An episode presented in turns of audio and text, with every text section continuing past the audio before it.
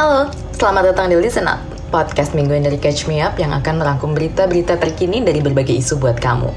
Hari ini, kita akan membahas soal pertandingan final Piala A F F leg pertama yang hasilnya hiks banget, populasi penduduk Korea Selatan yang menyusut, dan aturan serta pengetatan di malam tahun baru. And now, let's catch up!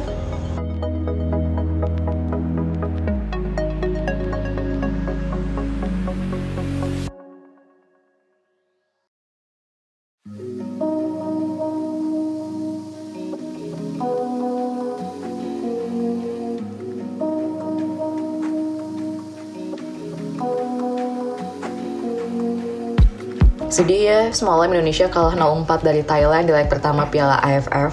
Dan masih ada leg kedua nih, Sabtu nanti. Mudah-mudahan bisa menang ya. Ya, paham sih berat, karena lawannya gajah perang. Tapi doain aja timnas Indonesia di leg kedua nanti mainnya lebih oke dan lebih siap. So, let's start with last night results. Ah, luar biasa Supachok. Masih Supachok, hati-hati. Kosong Bordin, masih Bordin, shooting Bordin. Oh, Piala A F F dua ribu dua puluh digelar di Stadion Nasional Singapura. Tim Garuda kita yang digawangi oleh Evan Dimas, Asnawi Mangkualam, Nadeo Argawinata, dan kawan-kawan tampil dengan jersey merah khas tim Garuda. Tim Indonesia bertanding memakai formasi lima empat satu. Formasi ini adalah formasi yang berbeda ketika tanding melawan Singapura di semifinal kemarin. Sementara di tim lawan Thailand, dengan Kapten Chanathip Songkrasin bermain dengan posisi tiga enam satu. Sama kayak kita, timnas Thailand dengan jersey serba birunya itu juga pakai formasi yang beda ketika di semifinal melawan Vietnam.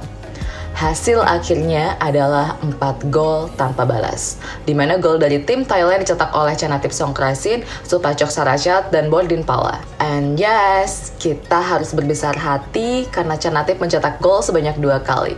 Adapun gol pertama dari tim Gajah Perang itu terjadi ketika pertandingan baru berjalan selama dua menit. Yes, baru dua menit udah kebobolan.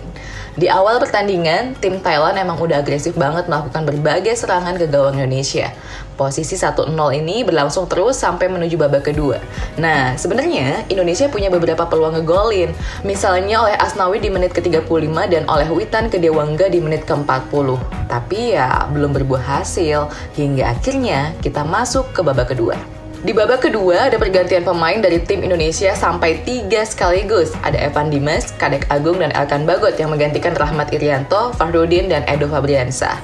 Saat itu, timnas kita udah main lebih terbuka, tapi kemudian di menit ke lima puluh dua, Chanathip meloloskan gol keduanya pakai tendangan datar. Terus, waktu Irfan Jaya coba nyerang pakai tendangan dekat, eh kipernya Thailand, si Warak udah standby aja nangkap itu bola. Nggak gol deh. Gitu aja terus sampai Thailand ngebobolin lagi gawang kita two more times. So, there's that. Indonesia kalah dari Thailand nol empat. Dalam konferensi pers sesuai pertandingan, pelatih Indonesia Shin Tae-yong menyebut bahwa gol cepat Songkrasin di menit kedua itu memengaruhi penampilan pemainnya sehingga kalah dengan skor telak. Terus juga banyak pemain yang baru pertama ini masuk final. Jadi ya ngaruh juga. Faktor lain adalah peluang yang dimiliki oleh Indonesia yang nggak berubah jadi gol. Dan finally, emang Thailand yang mainnya bagus banget aja. Terkait hal ini, Taeyong bilang bahwa dirinya bakal mempersiapkan tim untuk pertandingan selanjutnya. Well, masih ada kesempatan buat Indonesia menang di A F F kali ini ya. Syaratnya, Indonesia kudu wajib menang di leg keduanya melawan Thailand di satu Januari besok dengan selisih gol sebanyak empat atau lebih. Tapi, kalau Indonesia kalah lagi di pertandingan itu, udah bisa dipastikan Indonesia bakal keluar sebagai runner-up di mana kita udah mendapatkan gelar itu sebanyak lima kali.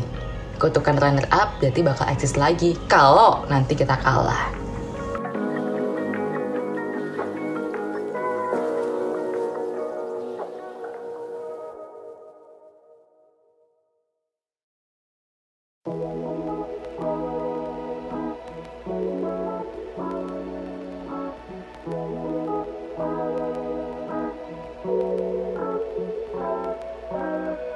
Annyeong. Di tengah derasnya tren budaya Korea Selatan yang semakin mendunia, mulai dari K-pop, K-drama, fashion, sampai skincare, ternyata Korea Selatan sedang berjuang keras banget menghadapi penyusutan atau penurunan jumlah penduduk.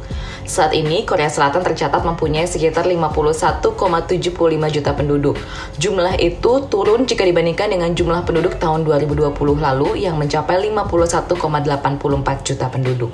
Kantor berita Yonhap mengutip Badan Statistik Korea memprediksi pada dua ribu tujuh puluh nanti, penduduk Korea Selatan tinggal tiga puluh tujuh koma tujuh juta penduduk. Korsel mengalami penurunan jumlah penduduk pertama kalinya sejak tahun lalu atau dua ribu dua puluh, di mana tingkat kematian lebih tinggi jika dibandingkan dengan jumlah bayi yang lahir, serta penurunan jumlah orang asing yang masuk selama pandemi. Sementara, jumlah penduduk itu dihitung dari tingkat kelahiran, kematian, dan pergerakan lintas batas orang asing yang tinggal di Korea Selatan selama lebih dari tiga bulan. Penyebab lain yang juga mempengaruhi adalah banyaknya anak muda di Korea Selatan yang menunda atau sama sekali tidak menikah. Beberapa keluarga juga ada yang memutuskan untuk tidak mempunyai anak karena faktor ekonomi dan perubahan norma sosial.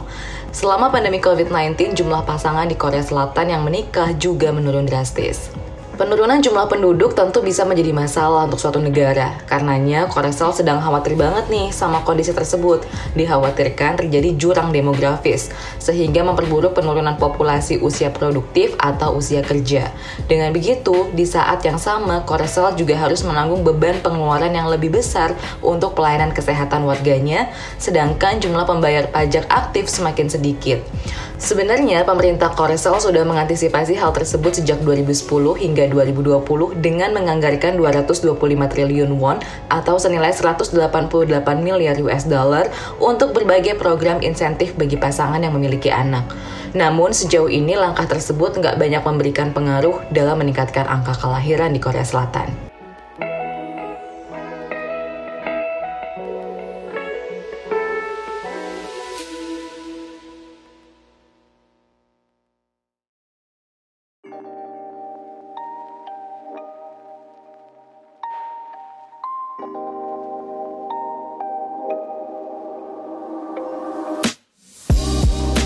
Oke, okay, berhubung ini malam tahun baru, malam ini pada ada acara apa? Ingat ya, covid sembilan belas masih ada. Omikron jumlahnya terus bertambah. Bahkan sudah ditemukan kasus transmisi lokal. Ada baiknya di rumah aja, bersama keluarga dan yang tersayang. Lagi pula, tempat hiburan dan restoran di D K I Jakarta hanya beroperasi hingga jam delapan malam. Tentu tujuannya supaya nggak terjadi kerumunan sehingga berpotensi terjadinya penularan covid sembilan belas. Pengetatan juga dilakukan di pusat perbelanjaan dan tempat wisata. Mal beroperasi sampai jam sepuluh malam dengan batasan pengunjung tujuh puluh lima persen. Dan setiap daerah wajib mengaktifkan Satgas covid sembilan belas di level mikro di tingkat R T dan R W. Menteri Dalam Negeri Tito Karnavian meminta seluruh gubernur untuk menyiapkan aturan dengan penerapan sanksi yang tegas jika di wilayahnya kedapatan melanggar aturan. Begini kata Mendagri. Agar kepala daerah mengeluarkan peraturan kepala daerah yang ada sanksinya. Kalau nggak ada sanksinya, percuma. Dan itu akan diawasi oleh Dirjen Oda. Karena Dirjen Oda itu ngurusin masalah peraturan daerah. Ini, mana yang nggak mengeluarkan, cukup gubernur aja yang mengeluarkan, tiga puluh empat. Ya. Karena itu kalau gubernur berarti semua berlaku, satu provinsi itu. Meanwhile, ada pesan juga nih dari Menteri Kesehatan, Pak Budi Gunadi Sadikin. Pakai masker itu penting. Jangan jalan-jalan ke luar negeri karena di sana sekarang sedang melonjak semua kasus-kasus. Indonesia sekarang rendah-rendah. Indah kok Indonesia. Jadi jalan-jalannya ke Indonesia saja.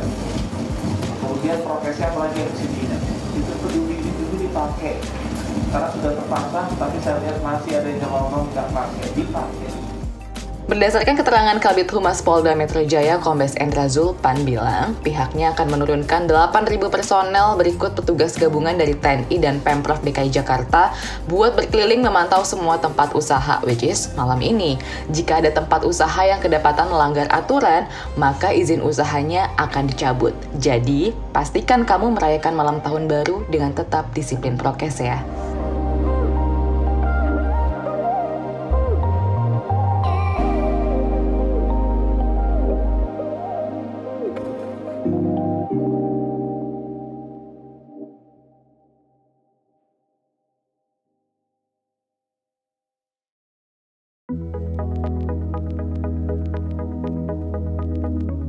Terima kasih ya udah setia ngedengerin podcast Listen Up.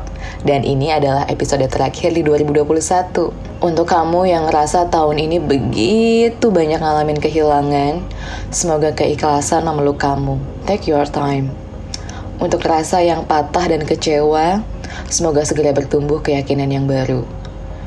Untuk yang disakiti dan dihianati, semoga bertemu dengan siapapun dia yang baik untuk kamu. Dan untuk yang berbahagia karena tercapai segala cita dan cintanya di tahun ini, semoga selalu diselimuti syukur. Selamat tahun baru untuk kita semua. Stay safe and stay healthy.